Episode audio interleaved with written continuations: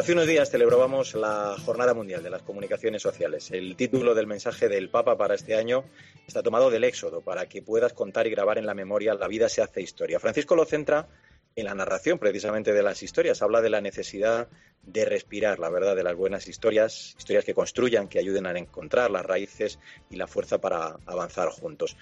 Bueno, pues un excelente ejemplo que encarna todo ello es nuestra siguiente protagonista. A pesar de no llegar todavía a los 40, tiene una larga experiencia. En su currículum figuran los servicios informativos de Popular Televisión, las revistas Misión y Eclesia, La Razón, además de colaboraciones en ABC, Alfa y Omega, Vida Nueva y aquí en COPE, con la información de Roma, donde se encuentra actualmente trabajando para la agencia televisiva Ron Reports, por lo que ahora, durante todo este tiempo, la estamos viendo mucho en la sexta, informar de esta pandemia desde Roma.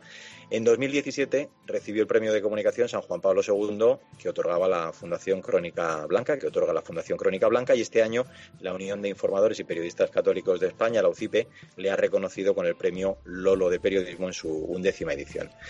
Estoy hablando de Ángeles Conde, eh, enhorabuena y muchísimas gracias eh, por atender la llamada de este Artesanos de la Fe.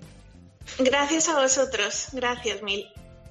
Oye, cuando recogías en, 2017 este premio San Juan Pablo II del que hablaba, decías eh, que ya no encuentras sentido a esta profesión si no es como una vocación de servicio, ¿no? Y, yo creo que esto está muy en la línea, eh, Angelines, de eso que decía también el Papa este año con la mirada del narrador, que en realidad es el Señor, que es eh, como los periodistas yo creo que debemos acercarnos, ¿no? A los protagonistas que eh, a nuestro alrededor son los actores de esta historia que es la vida. Creo que trabajamos con el material más delicado que existe, que es la persona.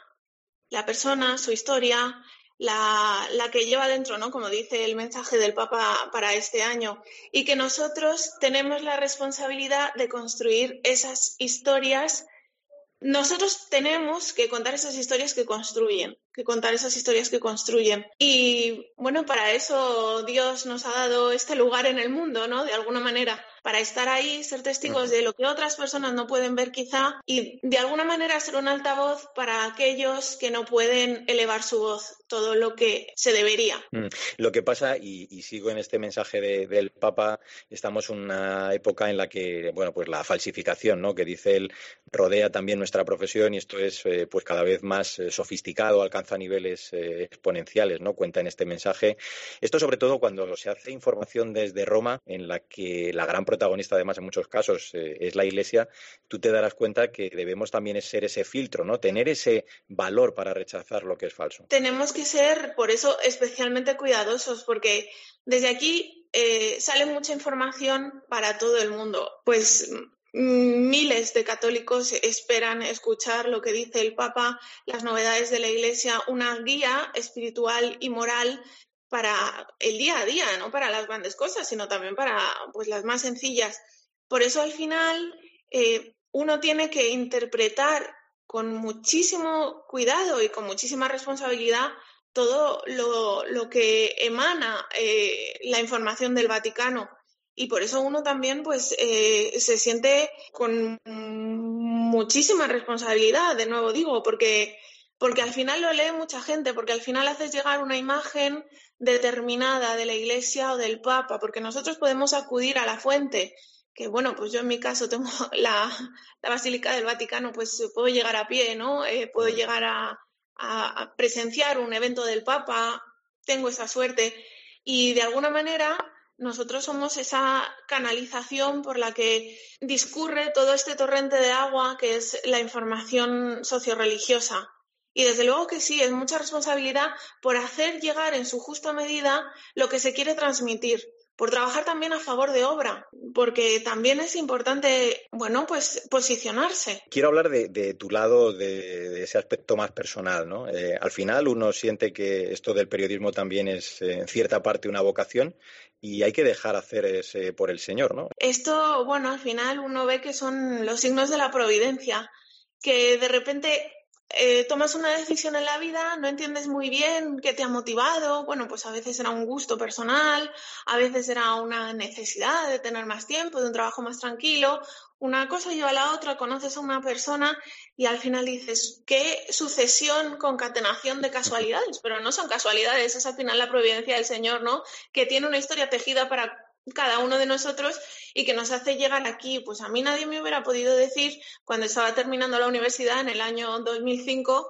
que mi destino hubiera sido estar aquí trabajando en Roma. Eh, informando, ya te digo, de lo que hace el Santo Padre. Yo pienso, cuando estudiaba, no lo veo tan lejano, aunque ya han pasado unos años, pero desde luego no, no, era, no era nada que tuviera en mis planes. Pero ahora digo, es maravillosa la forma en la que Dios va eh, poniéndote el camino de baldosas amarillas, ¿no? Como en el mago de Oz. al final, sabes que, que lo importante es el camino, no el destino, tantas veces, ¿no? Y en el camino, pues aprendes muchas cosas. Es como el poema de Cavafis, ¿no? Ítaca. Eh, bueno, yo en este caso es Roma. Una ciudad que es complicada, es muy complicada esta ciudad desde muchos puntos de vista y el Vaticano es, eh, son aguas procelosas. No es fácil estar allí, entender bien las cosas eh, e informar bien. Sobre todo eso, intentar hacer entender bien las cosas, porque a nos quedamos con una frase, con un gesto del Papa. Es un tipo de información que te requiere eh, sensibilidad y la cabeza muy fría. Dices que concibes este oficio eh, como un instrumento ¿no? para ejercer eh, la caridad, con ese deseo además, lo decías al recoger también aquel premio del que hablaba, de ser heraldo ¿no? de buenas noticias y, y no en profeta de injusticias o de sufrimientos. Pero claro, yo me imagino que para poder hacer esto bien hay, y voy a emplear también una frase tuya, que formarse muy bien para poder ejercer esta tarea y sudar mucho la camiseta. Son dos expresiones que has utilizado tú en alguna ocasión. Sí, sí, sí. Bueno, el periodismo es, mm, es un amante exigente. Es algo que gusta mucho, ¿eh? pero a veces es un pequeño amor-odio. es un me gustaría tener como todo el mundo una profesión de ocho horas, cierro el chiringuito, me voy a casa y me olvido. Pero bueno, en el fondo eh, dices eso, pero al final la cabeza siempre te lleva pues, a, ver, a ver qué ha pasado, a leer, eh, a conocer. A... y para eso hay que formarse, hay que formarse hay que leer, hay que saber escribir, hay que tener interés por lo que pasa en el mundo, pero no por lo que pasa en el mundo en los grandes números eh, provistos de la carne humana. Lo que pasa en el mundo es lo que pasa en, aquí, enfrente de mi casa.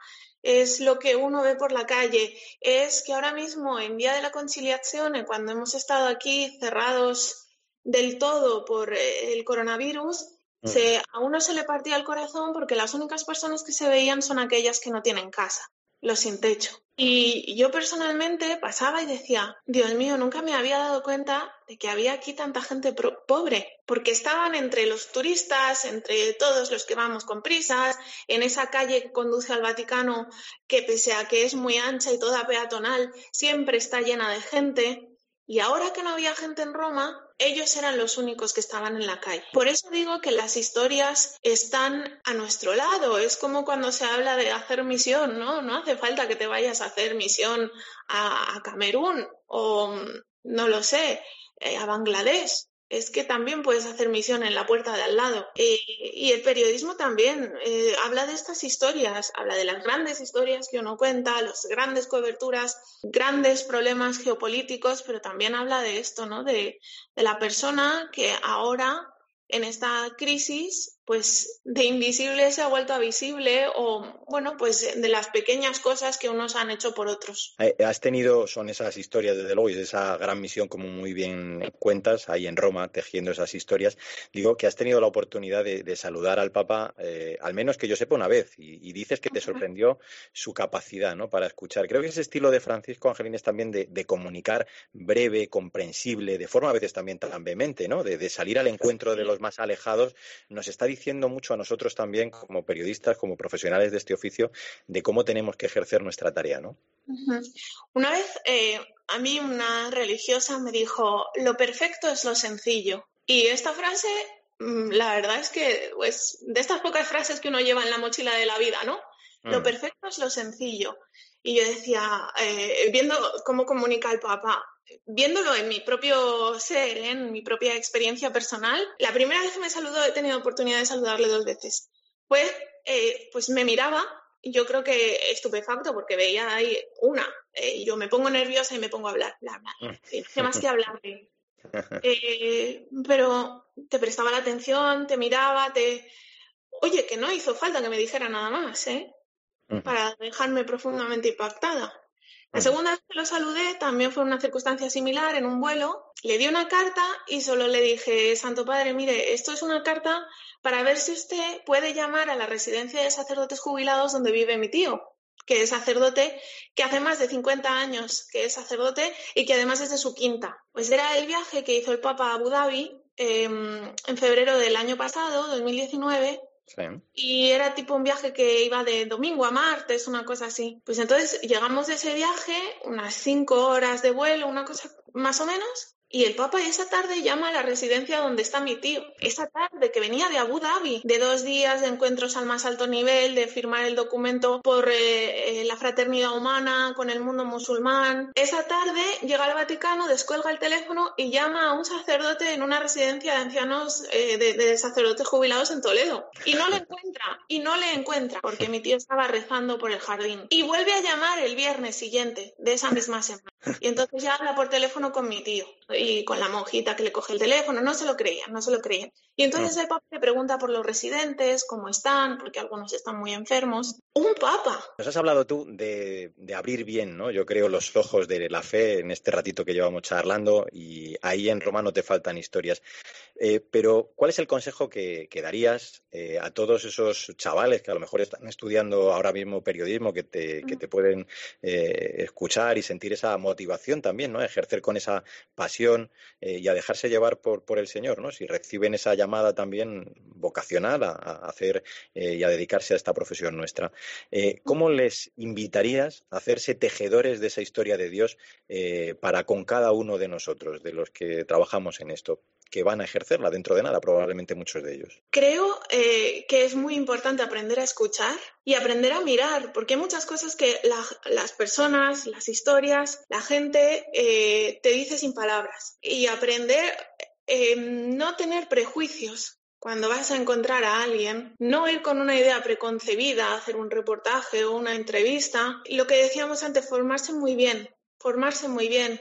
Em, intentar eh, ver desde todos los puntos de vista cómo es la historia que vas a contar o qué trasfondo hay, cuál es el pasado, cuál es el presente de la persona o de la historia que tienes entre manos Creo mm. que escuchar, mirar e ir con, bueno, pues eh, una perspectiva amplia, un corazón abierto. Al final em, es fácil, pero es difícil. Es fácil, pero es difícil sobre todo porque todo pasa por eh, nuestro tamiz, ¿no? Mm. Pero ese tamiz puede estar iluminado por otro tamiz, ¿no? Dios que nos da también un entendimiento pues especial, ¿no? Desde, desde una mirada también tierna y paterna. Creo que la ternura también es aplicable a todas estas categorías. Esta profesión, desde luego, hay mucho de, de callo, de callo.